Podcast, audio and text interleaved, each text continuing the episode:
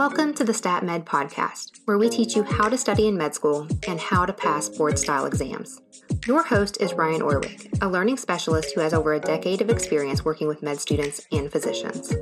Today, Ryan will be talking with Mike, a former Stat Med class participant. Mike is sharing his crisis point, or the moment in med school when he first realized he was seriously struggling and needed to take action. So you're you're basically you've been working through high school, through college. You know, you spent six or eight years of your life going to this point and getting through through to be a doctor, and then in two weeks, it all gets stopped. It stops dead in its tracks.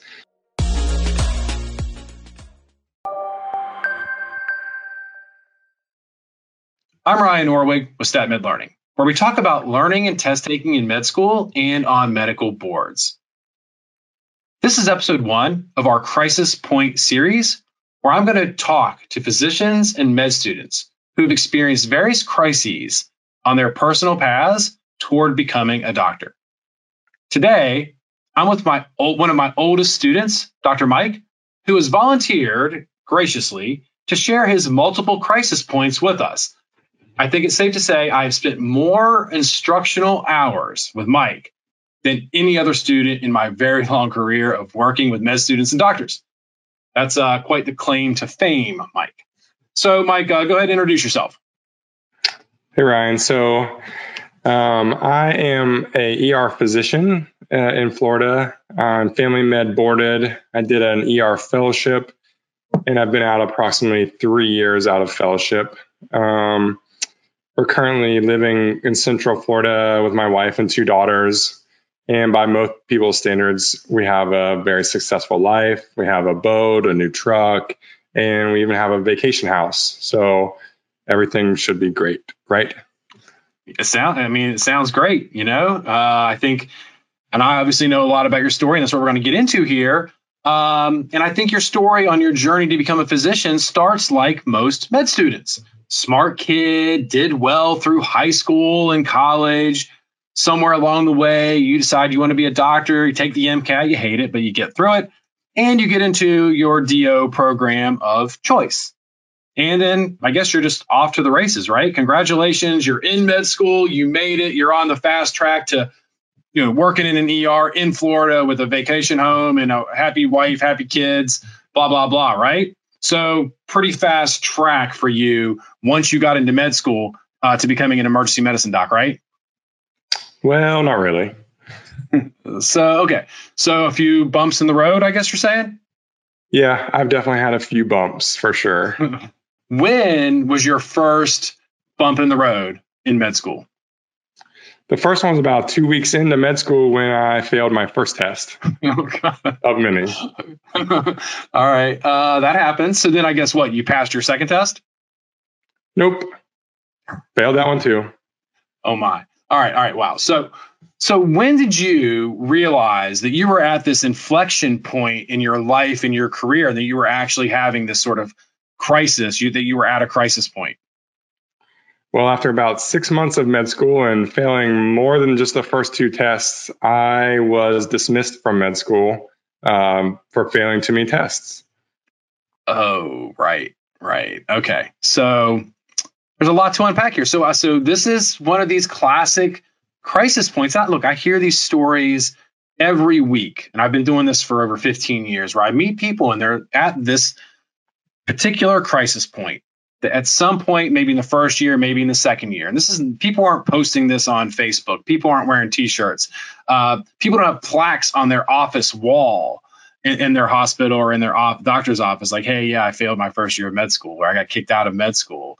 But that's certainly where you are. And again, I really appreciate you uh, deciding to share this because this is the story. This is the kind of story that I just think that again, I hear this all the time, but I feel like when people are in it, and I know that that's where you were, nobody is sharing this. Nobody's talking it. So let's let's talk about this first year, Mike. So you, you, you take that first test and belly flop, right? So what can you tell me about that first test? This first year of med school, first test. First test, you know, you've been successful through college, no real problems. And so you come in, you're around a bunch of other people that have all done the exact same thing as you have, been successful in college. and everybody comes in, takes this first test, and you you study the same way you did in college. You go through, you take this test, thinking it's going to be the same as every other test you've taken.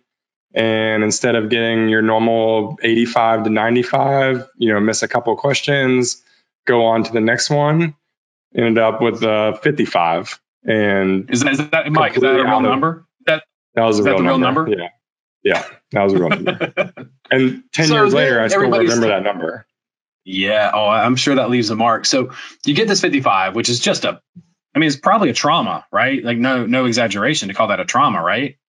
Yeah, absolutely. It's the first time you've ever gotten a, a, a score that low after being in yeah. school for 20 years. Yeah. And then everybody's talking about it, right? Everybody's like, hey, what, what's some of the chatter going on in this very new group that you're just now forming with? Your life depends on your performance. What, what can you just say briefly about that? Yeah, so you're starting to make all these new friends. Everybody's new. Every, you know, everybody's in a new situation and trying to figure it out. So you have people complaining because they didn't do as well as they thought they were going to, and so you're like, oh, you know, you you did somewhere close to what I did, and then they tell you the score, and they got a 94 or an 85 or you know a 92, and you realize you're in a completely different league and don't really know even how to get out of it. It's got to be isolating, lonely, terrifying, all that stuff, right? And this isn't even the true crisis point that we're talking about. This is building up to the crisis point. So, at your med school, what was the policy on failure? How did that work as far as like a little bit of trouble to a lot of trouble? Well, you could you could start and then classes were kind of blocked differently on a rotating basis. So basically you could have three failures within any time in the first year. And at that point you had to repeat and go in front of the student promotions committee. And then they would decide, you know, to bring you back or if, you know, they thought it was better that you moved on and did something else. Right. So you so you you you you you, you fail the first test, then you're freaked out, and I'm sure that means you and, and I, and I know you studied more. You're some people might not realize the the speed volume density equation of med school, and maybe they're not studying enough. But that wasn't your situation. You were studying like more than your peers, right? Yeah, they were all going out to dinner, having a good time. They would go work out at the gym, and I was sitting in a room by myself studying, trying to catch up because you start behind off the first test. And so you're like all right the next one i'm going to go i'm going to work harder. I know what to do now and go harder. But that still it still didn't work. Right because then, you, then you take that to, second you got the second test and you failed the second test as well yeah i think i went up like 3% something ridiculous. And but you're studying twice as much you know you're not all these friends that you made in the first week and that you see are doing well then you know they're continuing to do well. And you have no idea why, you know, you're not and what you need to do and how to fix it. And you're already behind and then it's still trying to keep up with something that's as rigorous as anything as we've ever done yeah you can't compare it like the, just the the speed volume density like i said of med school so basically you end up failing multiple classes and by, how long did it take you to rack up those three failures it was about four months before yeah. i was completely done and out so you you you so walk us through what this is like. So in med school, and you're you know you're flying blind. You're just you're head down. You're either head down churning, or you're being called in, or you know sort of being uh, updated on on your on your status as as your standing as a med student. So walk us through what happened after you get these three fails. You then what? Like what what what what happens to somebody at that point? Yeah, so even before that, you're, you know, you have a test every three to four weeks. And so you're trying after the first test, you're trying to talk to everybody you can. You're talking to biochem professors and anatomy professors, and you're trying to talk to other students and figure out what they're doing. And you're trying to talk to the learning specialist that the school had on staff. And you're just, you know, you're trying to do anything you can to catch up and figure out what the thing that everybody else has that you don't have to be able to keep up with the information to be able to do all these tests you, you know you you go and you try that that new thing for two weeks and then you do a little bit better but you're still behind so you're not able to catch up and you're you're trying to study and trying to learn how to study and so with our situation they they gave you three fails once you failed then you had to go to the go to before the student promotions committee No, this, um, and, and, I've you know I've heard a lot of these stories, and I mean it sounds awful. So you're going in front of this committee, this sort of like anonymous, uh, like they don't know you, you don't know them necessarily. You're just you're just like on their docket, and I don't mean to sound harsh about it, but it sounds like somebody like a, as a learning specialist who works with med students and doctors. I've been hearing these stories for years, and you know, and I heard your story when I met you, but it just sounds awful, right? Because these people are going to, you know, going in, they're going to decide is is Mike going to be allowed to continue, which probably means come back and repeat the first year, or, is he out? Is that is that is that about the size of it? Am I right about that? Yeah, that's exactly it. You you know you dress up in your suit, you try and look professional. You go and sit in a room with you know a biochem professor that's been at the school for 20 years and an anatomy professor and you know people that that know of you but don't know you, don't know what's going on, don't know what you're you're trying to do they see your numbers in a file and that's what they're basing their decision off of a 20 30 minute conversation and the you know the numbers in your file and the scores that you've gotten on your test meanwhile they don't know that you've been you know trying everything you can to to get out of this hole and trying to learn how to study and trying to catch up. But they just they don't know. There's 20 or 30 yeah, people not, that are having the same meeting. Right. So so you you go there you present and then what was the verdict? So after after I had the meeting, um, I then had to meet with the president, who um, you basically walk the president, in. The president, wait, the president of the of the the med school. Yeah, the president of the college, um, the med school, and so so I go in. There are multiple other people had failed before me. They had gone through the meetings. They had gotten their letters that they were allowed to repeat. So that was the that was the assumption that was what was going to happen going through my meeting, going through the process that it would all, you know, it would happen yeah. and go through like and be able to read. Yeah, like a hoop you jump through, you go before the committee, they break you over the coals a little bit, and then they give they send you the, the notarized letter or or whatever, and they're like, hey, you're back in. Get your get your act together, fix what you got to fix, and come back. So a lot of people go into this thing just sort of waiting for that. But for you, instead of getting the letter, you were notified, hey, go to the president's office. Yeah. So I sounds, I walk sounds in, ominous. Yeah. So I walk in all dressed up again, sit down with the president and what turns out to be his, the school's lawyer, which is never a good sign. Um, sit down. The first question the president asks is, "Oh, how do you think the meeting went? How did it go?" The meeting with about the, it. the promotions. You mean like your the presentation to the promotions committee? Correct. Yeah. Yeah. And let's, so let's, let's rehash know, it, right?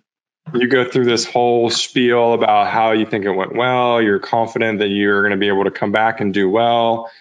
And, you know, this whole thing, kind of sell yourself to this person that, again, that you've never met, doesn't know you from the next person, but has your file and can see that you have not done well which is already embarrassing yeah. in the first place because you're you know you're with someone that has already gone through has already been successful and so, you know, you sell yourself to this person expecting them to be like, okay, well, you know, make sure it doesn't happen again, try harder, blah, blah, blah.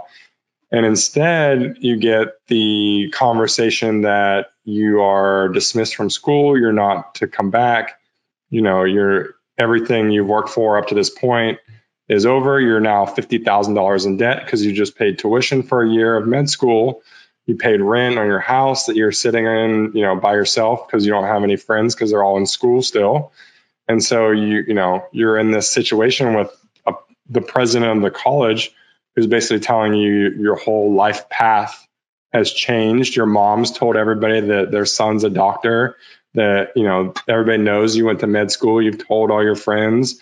And so now, six months in, $50,000 in debt, you're now kicked out of med school you are kicked out, right? It's um, I mean, it's brutal, and I, I think like the idea of like yeah, all your friends from college, they know where you are. Your mom and extended family, yeah, they're already like, yeah, he's going to be our physician or whatever. I mean, you know people not not people not in the field don't understand.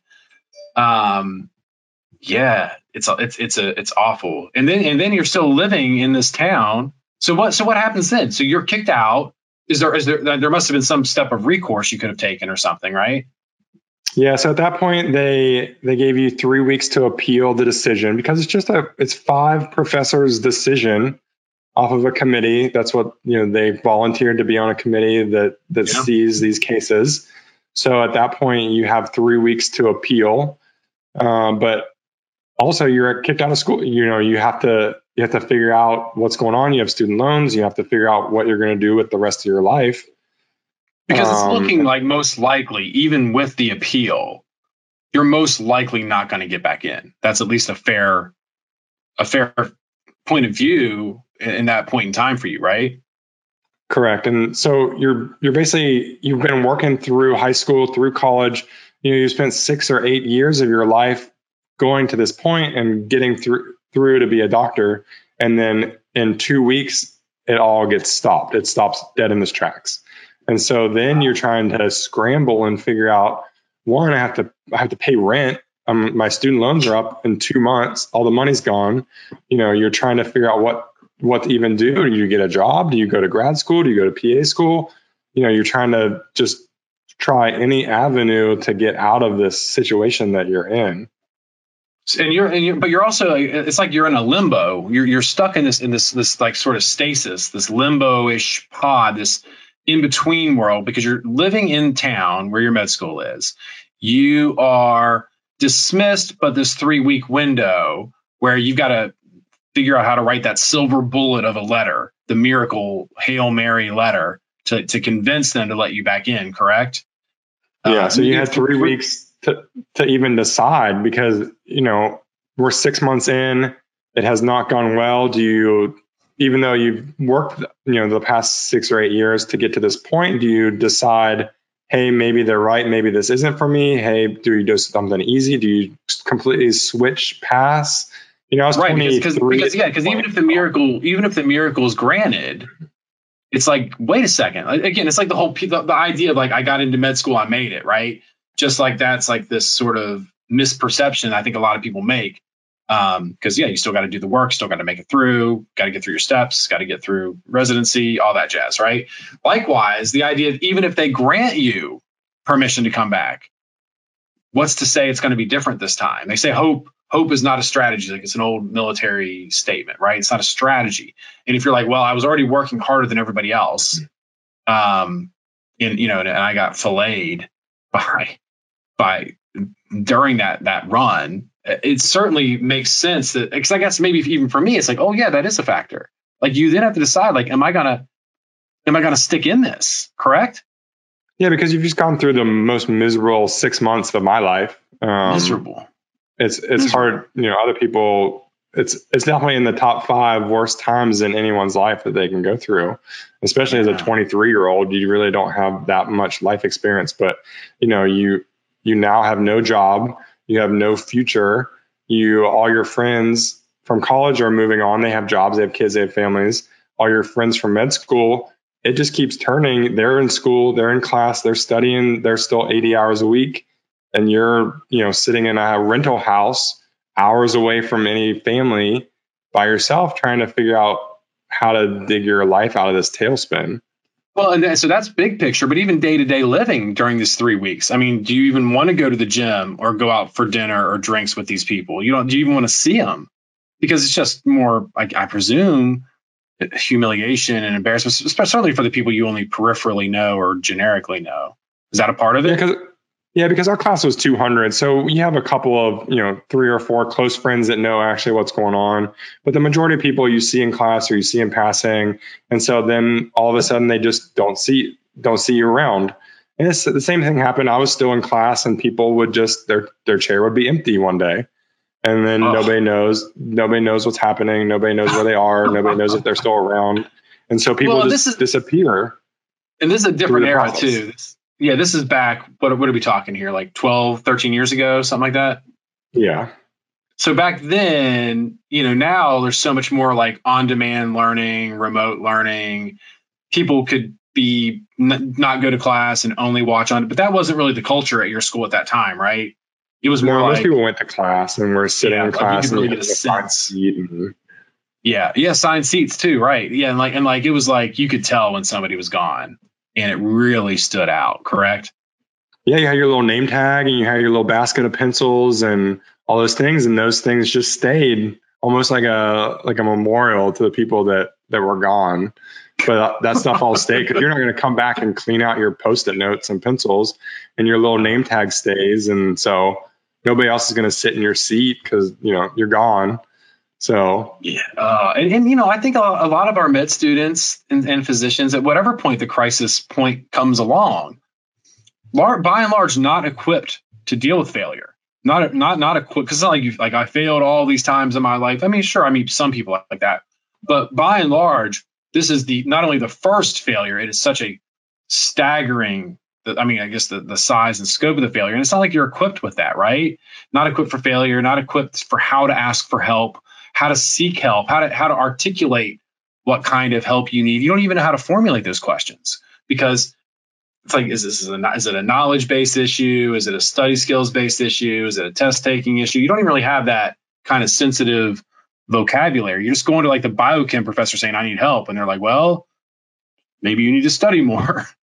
or you're asking your peers and they're like, well, you know, I like to mix it up. I study biochem for a while, then I f- switch over to anatomy or, you know, just stuff that's not really tangibly going to make a difference. And I think that's, it's all part of the the conundrum that you guys find yourselves in, right?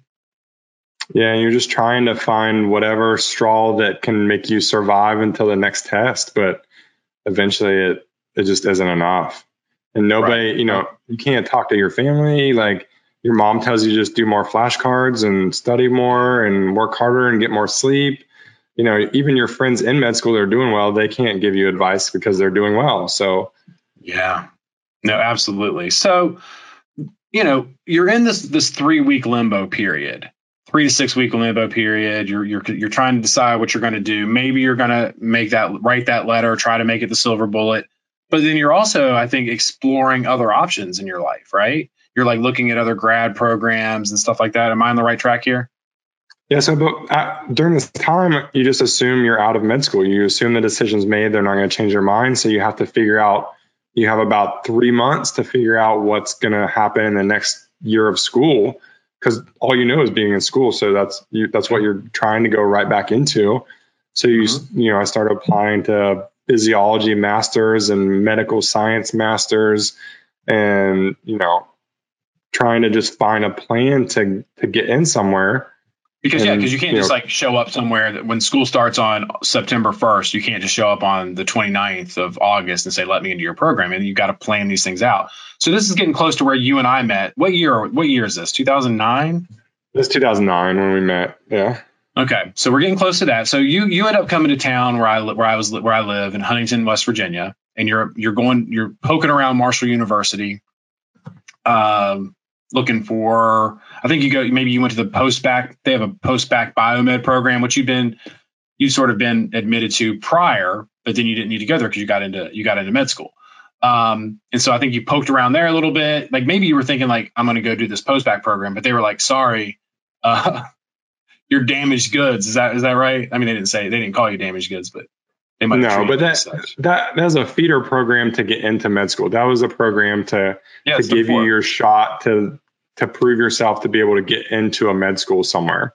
And so by the time I'd already failed out of med school, you that's not the program for me. That's not. That's, they not. made that very clear, and they yeah. you know that wasn't an option. So there were other, you know, cardiology, electrophysiology masters. And so you're just trying to be somewhere close to medicine because that's what you like to do. That's what interests you, science, you know, human body, that kind of thing. So you're trying to but, but find something. but, but my not but for you, it wasn't just be a doctor. You wanted to only be an emergency medicine doctor, right? That was it. Yeah. That was it. Like you've been you you shadowed, you you'd explored this, like the lifestyle, the mentalities, how your brain's wired. Like you, you didn't just like say I want to be a doctor and figure it out. You're like I want to be an emergency medicine doctor. And then, yeah, I mean, I was at, I did night school when I was in college and got my EMT. So I was an EMT in college. You know, I did research first year with with the ER residents at the yeah. local program. You know, I was everything I was doing was building up to, you know, after you graduate, ER residency, moving through there. Yeah, that's what that that was. And again, I think that's an important point to underscore. So you're, but you know, like you said, at that age of 23, you've never been outside of academia. Yeah, you just think I'm going to go back into this. So you're poking around different programs, and I think somebody while you were on campus somebody must have directed you toward me, right? Yeah, so one of the deans I was I was speaking with, and we talked about you know still wanting to be in med school, still wanting to go to med school, and so he's like, well, if you're having all these issues, then you know you you were running a study skills program at Marshall yep. at that time.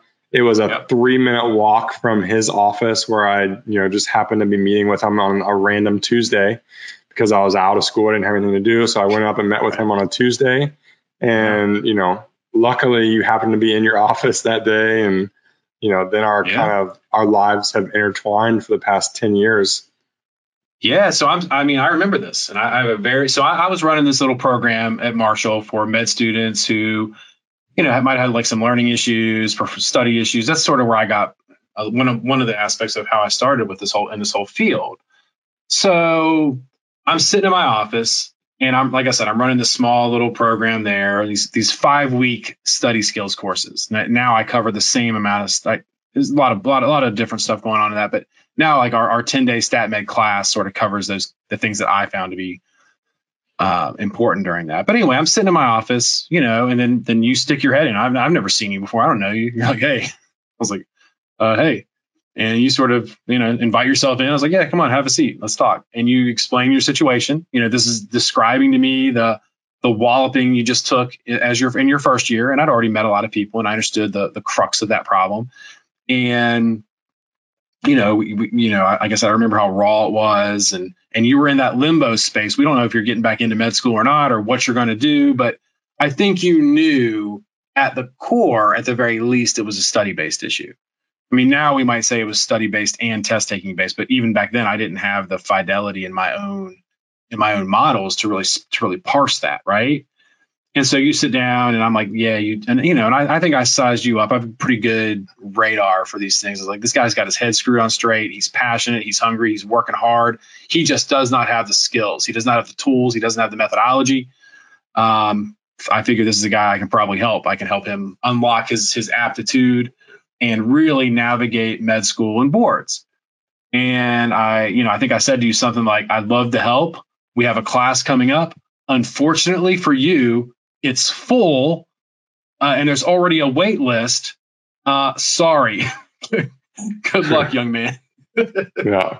And we and I was in kind of a and I was kind of in a time period where, you know, my future still we didn't know what was going on. Right. I was still right. waiting for my appeal meeting to go through. And so and it didn't sound good. It didn't sound good. It was like this sounds like he's probably not going to get back into med school. No, and and I was going to do your program just for whatever was next. Like that wasn't going to be my yeah. key back into into med school where I failed out. That was that was for whatever was next. And yeah, know, I, th- I, think you knew you wanted to be in med school. I think we knew or we knew that you wanted to be in medicine. Maybe that meant I mean, the advice like PA school, maybe you would go into physical therapy, maybe you'd go. So we didn't know. You didn't know. I didn't know, of course. But I think we were both like, there, like, let's add some study skills that that tie directly into the study of medicine and give this guy agency and give this guy control, so that you know he's he's in the driver's seat, not just being abused in the in the in the in the like passenger seat, which is how I think things have been going for you. So, you know, I felt bad and you and, you made like a very like serious appeal to me. I mean, you I, like we've been talking for 15 minutes. I never met you before, um, but you're like, why is it capped at 10? Because it was 10 students in the class, and I was like, uh, I don't know. It's a small classroom. Uh, it's hard to put a, lot of bodies in there. Chairs. What was it? What's that? 10 chairs. We had 10 yeah, chairs. 10 chairs. Like, yeah, it's like 10, there's 10 room for 10 seats. And I think you're like, could you maybe put 12? And to which in the back of my mind, I'm like, probably. But I was just like, you know, it's just that weird, like that was what I inherited with the program. That was how things were done. I already, I already had people on the wait list. And it was like, huh, could I do 12?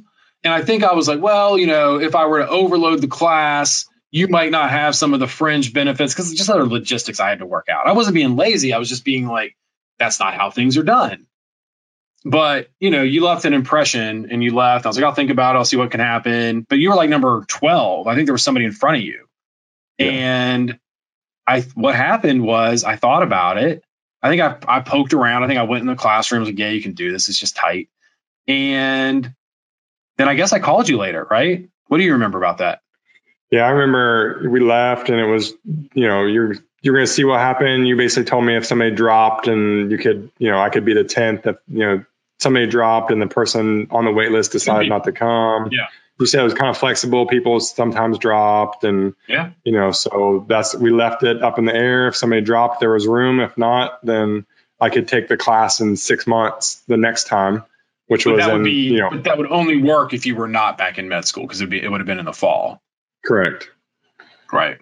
And so I went home, you know, I continued to look for grad schools.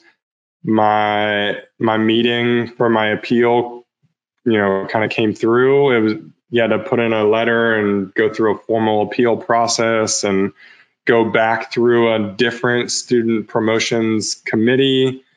Um, and so at that time, right in that area, you decided that you know you could make room in the class. Um, I had to go back through the committee, and so right in that area was when you know you decided that I could take the class whether I got back into school or not. And fortunately, the appeal was successful. I went through the meeting, and you know I had a plan. I used. Well, I think yeah, we, program- we talked about. Hold on, Mike. Let me just interject. Yeah, so so you just, so you wrote your silver bullet. Let me try to get back into in, into school letter, right? right.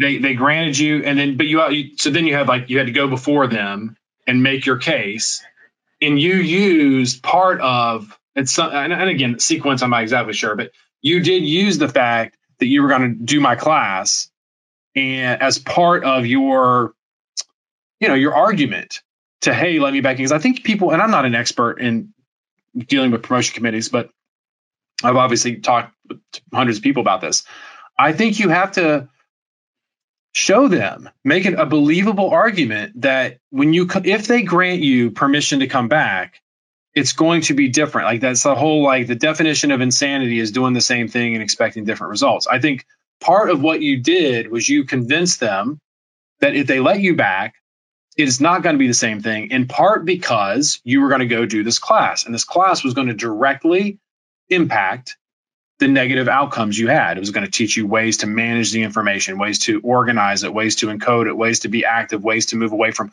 passive studying you, you know and, part of the problem i think is med students don't have this vocabulary they don't have the vocabulary to even talk about where things went right and wrong with study it's just like, you might say i don't know how to study but it's not as more as nuanced. But I think you were able to use whatever stuff I had at the time to make that argument, and that was uh, we can speculate that that was part of why they let you back. Is that fair?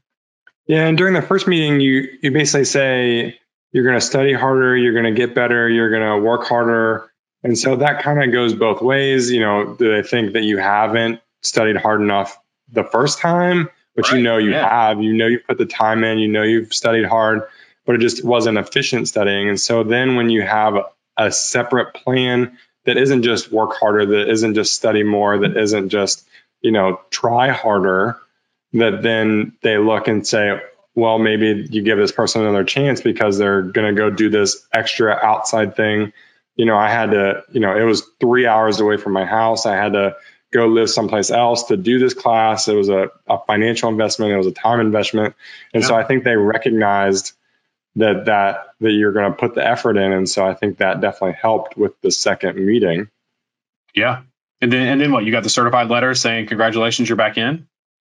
Yeah, so you know, you go through this meeting again, you sell yourself, you you do sell the new plan, and then you know, two weeks later of this three month process of failing to getting kicked out of med school to finding a plan to to change what's going to happen next time to then meeting again to meeting with the president to then finally getting a, a re-acceptance letter which was much more emotional than getting the first initial acceptance letter even to get in because you had to fight so hard and you've kind of been told no so many times to even get back in just to be able to start over.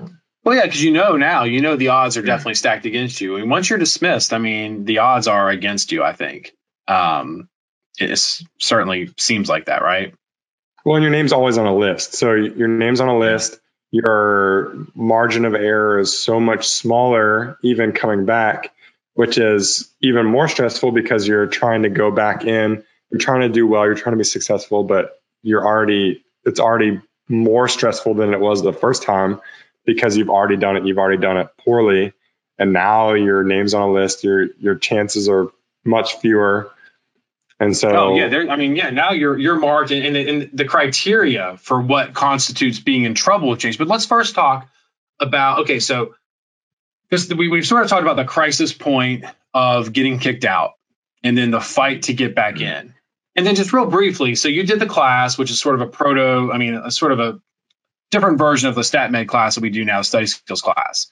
So, you know, you sort of came in, and I think like based on what I recall, you're old, like, like I said, you were a hardworking guy, smart guy, but you really did a lot of stuff that I think led to what we call the trap of familiarity and the illusion of productivity, very common issues.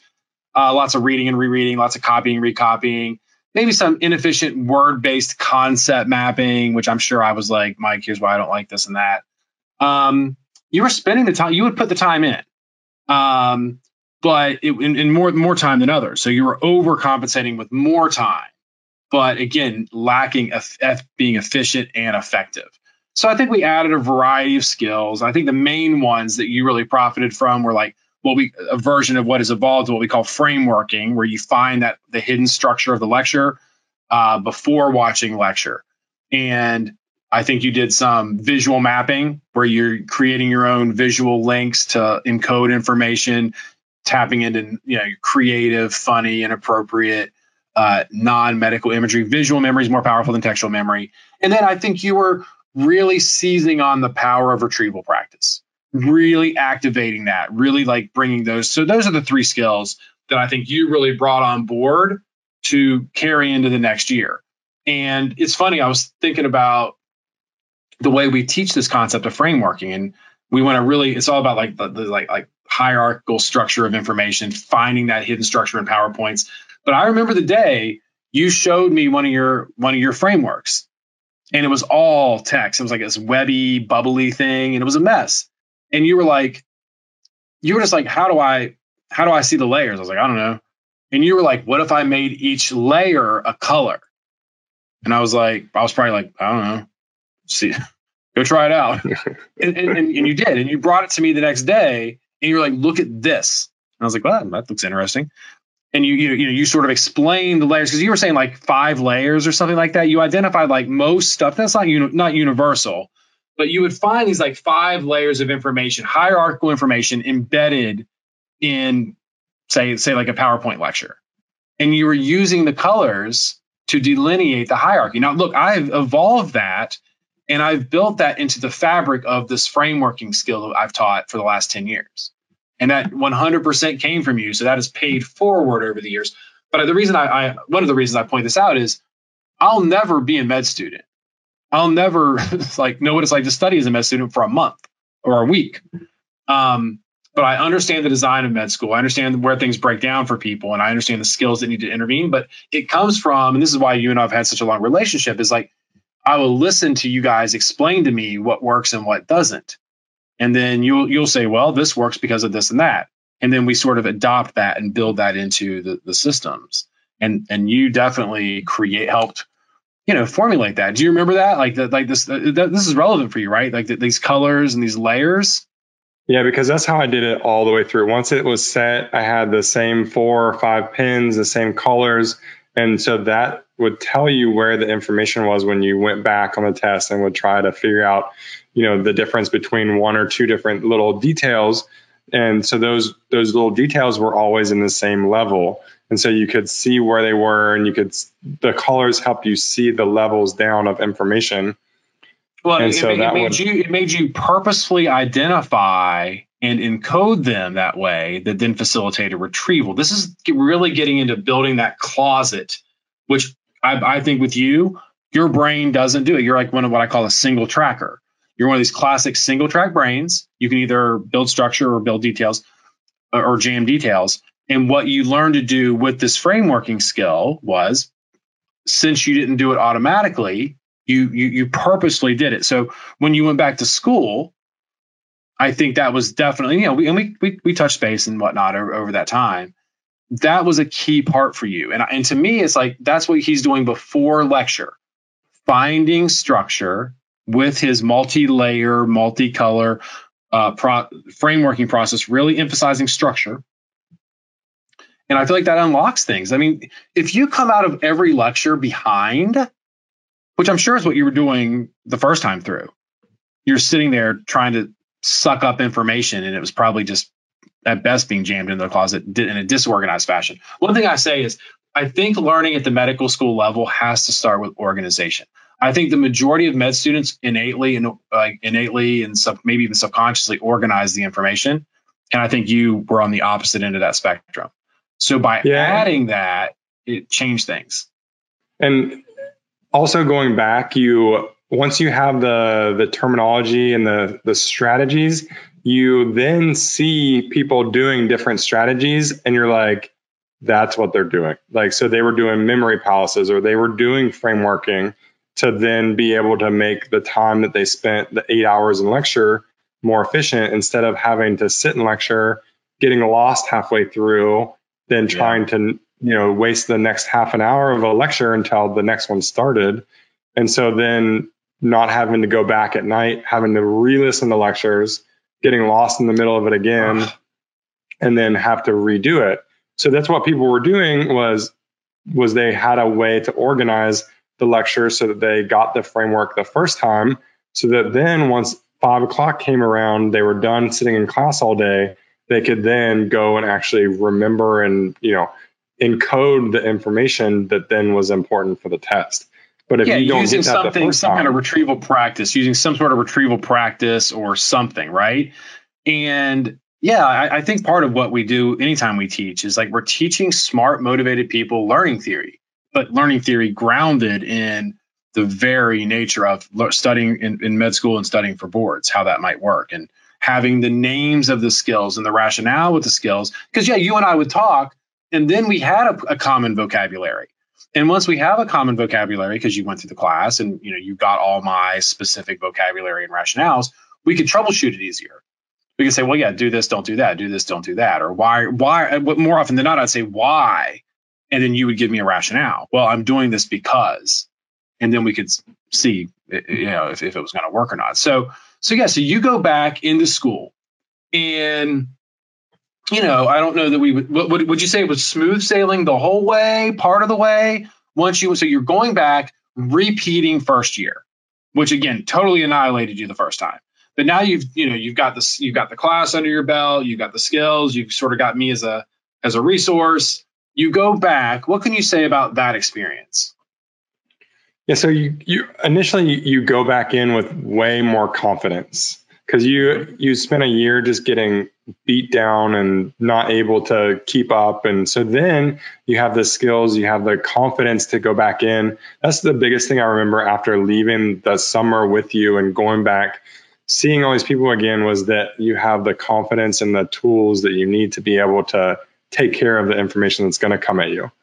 And that's because you did something proactive. Because it is proactive. I mean, you're reacting to the experience, but you're like, I'm going to go acquire new things I did not have. And you knew, I mean, you because you knew, and I, I like it because it turned a negative experience, one of the worst years of your life. Right. But like since you experienced that and we gave you the skills, it then made it more like, oh, like I, I now I can take this bad experience and learn from it and build off of it. And then you go back in, right? Right, because you know what's coming. You know it's the same information's coming. You know how fast it's coming. You yep. know you know what's coming at you. It doesn't get easier. You don't you don't automatically know all the information because you've done it before. No. Because I really didn't know that much information the first time. I didn't get that much of it because right. I couldn't study. And so yep. you're basically starting over, but this time you have ways to, I've got these 17 nerves I need to remember. And now you have tools to be able to put those together and separate them and make your way through them to, to be able to on test day identify it and go through it. Right. So now um, you're, you know, we're sort of on, on the downside of the crisis point and you're you're in you're in that first year you're, repeating first year doing pretty well month after month after month right but there are there is like a little mini crisis point even on this return that you, you told me about um, yeah so I went, and, yeah I went back margins of error stuff like that let's talk about that you go back, you do well in the first seven or eight tests. They're every couple of weeks. And so, you know, you have small little tests thrown in there, 100 questions total for the entire class. But, you know, so that with that, your margin of error is very low.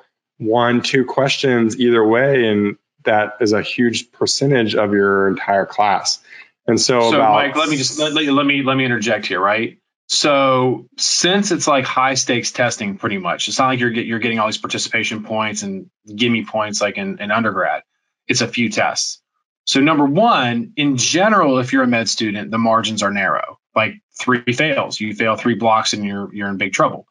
Is it the same or different as a repeating first year? As a repeating student, it's even worse. You have basically one failure before you start the whole process again. So you're already behind. Wait, what's process? What, what do you mean process? The whole, the whole uh, promotions committee process to where so you, you, meet you with fail them. One block. You fail one block and it's back to the guillotine, back to the tribunal, back to the committee, where it's like Back- let us evaluate and determine your fate right then, right? Back to selling yourself for the rest of your life Oh, immediately. So, Wow. you know, seven months in, you fail a class that has 110 questions by one question. You miss it by no, no. This is true. This is exact. So this is the this is our, our second. This is a mini crisis point. This isn't like a full blown crisis, but I mean I don't know. Maybe it is. So we're not calling it as such. But so now you're back. You've you've done well, done well, done well. You're near the end of the semester. I, I, the end of the year. I take it right. End of the year. Yeah, you're eight months in. Everything's gone well. You're high 80s, low 90s. You're able to, you know, you're able to breathe a little bit, but still working hard, still going through, still doing the work. okay, let me ask you this. So so does the do, does the stress get stay the same? Does it as you're working through month by month by month, proving yourself to yourself and, and to the school that that you're not an imposter, that you deserve to be there? Because you can't fake. I, I think anybody can fall down the steps and score lower than maybe their aptitude indicates, but you don't fall up the steps. If you're hitting 80s, 90s, you're good. You know, you you belong. Um, does it get less stressful as you're like say month five, six, or or what? what how does it feel stress wise? How are you managing that? It does it does get less because you're further away from failing. So you're like, Yeah. okay, this is going well. You're getting more comfortable taking tests. You're getting in, you know, you have a study groove. You know where you're studying. You know what the schedule is. So the stress gradually decreases. It's never going away. It's never less than less than college, less than when you started, but it is gradually decreasing as you're working through. You're proving But- yourself, but Right. You, you you show you can do it. Things are going well. You know, you're working hard, and the the hard work is paying off. But that stress is two questions away from skyrocketing again, and it comes Right. right, back as soon as you as soon as you have any type of trouble again. well, and so I guess that brings you it brings us to like was this like one of the last blocks of the first year? Yeah. So I probably had a month left uh, to first year, and it was a small class in addition to some of the other ones. I think it was 100 to 110 questions. You know, passing 70, you missed two or three questions too many, and you're at a 69.4, and you just failed your your one class for the year. And that's what happened. That's that's what happened. That's exactly what happened. So this is a crisis. This is a this is a I mean, to me, I, I- I mean, I don't know. We talked about this before, but this sounds like a, a potential crisis, I guess. So what is the outcome? So then you're back to the promotions committee. Yeah, so the whole process starts again. They have to evaluate you what has happened through the year, your year before. They all still have all that information, and so you're going through and you're having to show that you've done well for seven, eight months, and that you belong again. And so that And I'm they, like, you and this is this is this is concurrent with while you're still in classes for the next block, right? yeah, because just because you fail one, you can't let mean- the next one slide, and then you're no absolutely done. You're There's absolutely pause kicked out. Yeah. And so you're, So you know, yeah. you're studying all morning, you know, and then on a one o'clock on a Thursday, you go and meet this same group of people that kicked you out, you know, 10 months before to sell that you actually belong and that you can do this. And, you know, you missed two questions extra. And that's, you just didn't perform on one test, but the margins of error are so small on small tests and then even smaller after you've already had trouble. Right. So, because if you fail another one, first of all, you're done. If you fail, like then done. And, and, and then this one they could have kicked you out, but they but I guess obviously they said okay, let's and maybe your track record, the fact that this didn't happen on the first block, but it happened eight months in, certainly to your benefit. Um, but man, you know the wind blows a different way. Who knows? There's a lot of there's a lot of like what if sliding door type stuff happening here. Whenever you start, I'm, I'm sure this is uncomfortable to reflect on, and I appreciate you sharing these like just you know horrible wounds to your psyche and your your soul and all that stuff but so they they let they let you they, they said okay so you finish out the year but you still have to take the test now we were talking about this on the phone before the interview and i said did you pass I, I guess you passed the test. And what you literally said to me was yeah i retook that one fail in the summer. No big deal. I passed it. I was like oh cool. No big deal. But then i was like wait a second. No big deal. But was it no big deal? Well, like, your question was your, your, your question was what happened if you didn't pass it? Right. And so then you're stopping. You think, well, it's game over again. Like they, you, because that's they, you know they they let you repeat. You failed a class. They let you take the class again. If you don't pass that class again, there's there's no path forward. They're not going to let you move on to second year. They're not going to let you repeat first year for a third time. So, you know, and that, that test was still 100 questions. So you, right. you had one question in, you know, midsummer, you had one test, 100 questions for the rest of your life again. And so right. again, so, so yeah, I was, I was sort of shocked at first because I was like, oh, no big deal. Cool. Wait, was it no big deal? And I think, I think we can both conclude it was indeed a big deal. and that's what we're talking about. It's, it was a big deal. It was no big deal because it went well but it was a huge deal at the time and a huge deal if it doesn't go well. And so that, and every test going forward becomes a bigger deal. Yeah. If you don't yeah, do well. Right. There's no wiggle room. Um, so yeah, big, so all that. And then you go to second year. And can we say if there were any crises uh, in the second year? Fingers crossed. Second year went well. I passed all my classes no. through the year. Everything Excellent. pushed through second year. Second year was great. And you know, you talk about some of the, you know, some of the like, you know, you start pivoting away from classroom stuff, start focusing on your step one, level one.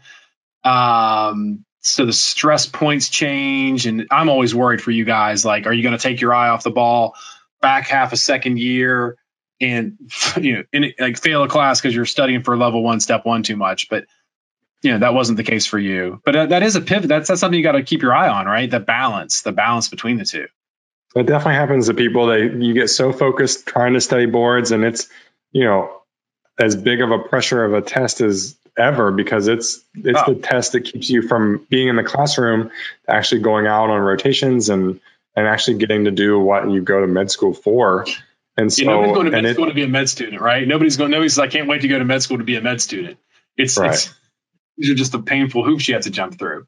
Um, so you did that. You you take le- COMLEX level one, uh, you're like the equivalent of your step one, and how'd that go? So I passed. Um, I think oh, I was, you know, yeah. So passing was 400. I barely passed. I was at 415, 420. That's, with that's that's skinning your teeth, right? Yeah, that's probably about we figured it out. It was probably between five and 20, 10 questions on a 400 question test. And so you're, you know, you take 20 minutes of that test off and it goes a very different way.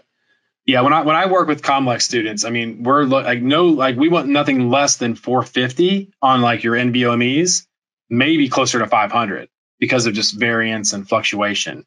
Um, and you know, we weren't really talking. And so now I look at everything through like uh, like uh, a, two like two different pillars. Like pillar one's like study side, where the, you take the information, you organize it, and code it, ret- make it retrievable, applicable. But the other the other column is the test taking.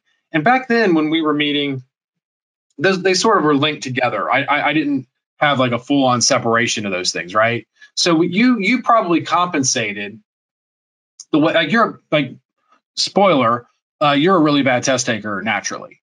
Like the way your brain is wired, is that is that safe to say? I'm not like yeah. uh, trouncing yeah, on sacred sacred sacred ground. Like you're a terrible test taker. And so much of the of the StatMed Boards workshop, you know, has come from me and you talking, either me helping you or running some like beta plans through it, or you you helping me create sample questions. Uh, you know, I, I remember I, I, threw you a question and you were like, "Oh, I'll butcher this for you because I need to know how somebody might miss it." And you're like, "Oh, I'll miss it for you." Like, thanks, um, because that's just your your default wiring, right? And you offset it using proper StatMed methods. But you know, you're naturally a bad test taker, and that might be even worse than the study side stuff. I mean, doesn't really matter at this point, but I, I think you definitely needed help on both ends. But the bad test taker compensates by over studying, by over knowledge. And I think that's certainly what you did. And that's what accounts for that rampant swing in your scores. Maybe you're testing around 500 and you hit 412, 415 or whatever on, on test day. Um, right. Yeah. Cause all my practice tests did well, you know, sitting around uh, at my house doing questions, you sit down to a block, you do well, confident going in, spent the time again, using the proper study techniques to be able to do well on it yep. studying with other people that were doing well, people that, you know, and then they took it as well and, and did way better than I did. And I mean, so, you had like people you were studying with hitting like 560 plus, like stuff that would get them into like anesthesia residencies.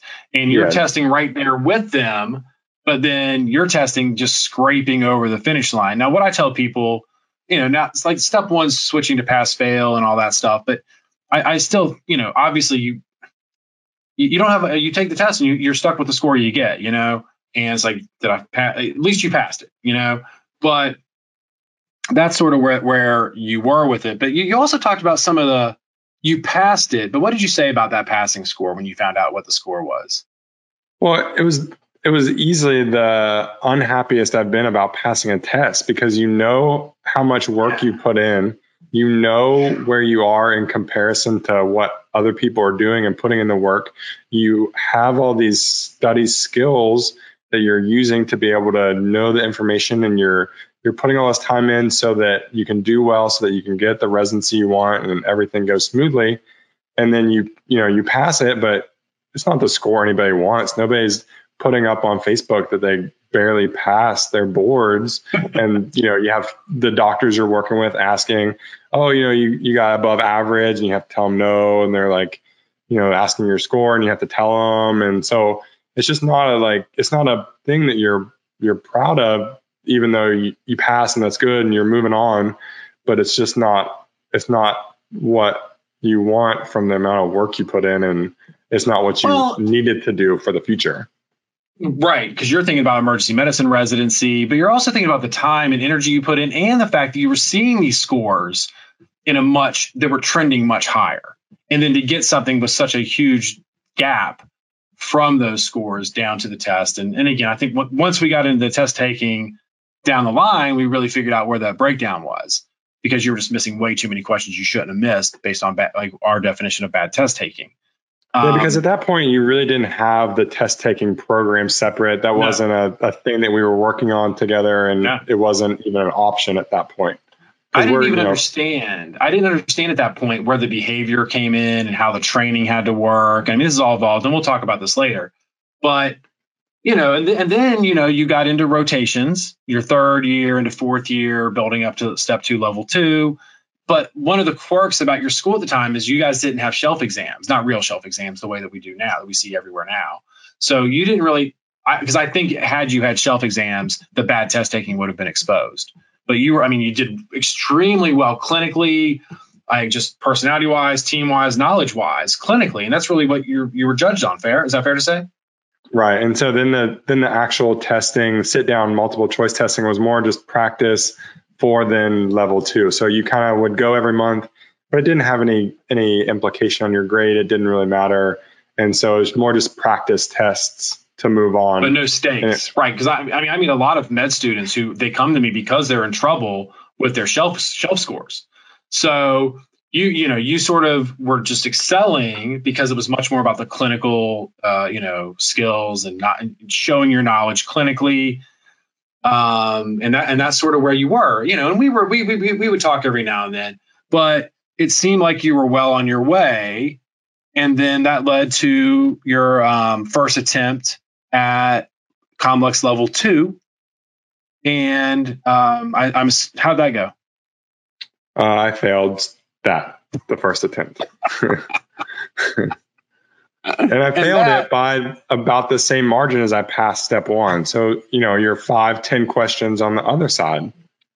Right. The flip of the coin. It's the flip of the coin for you. And that definitely drew a very stark line in the sand in your life, in your career. So that will be what we're going to come back and talk about that in episode two uh, with Dr. Mike sharing how crisis point two manifested with his issues on level two of his of his his uh, shelving uh, of his his uh, board exam, and we're gonna you know dig into how how that happened and then how he got out of it and see how all roads led to where he is now, happy, successful, and content. So thanks for listening. Be sure to listen to our next part to see how he got himself out of this particular pickle on level two.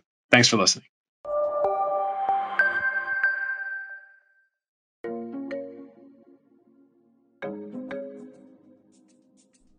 If you enjoyed this episode, please like and subscribe.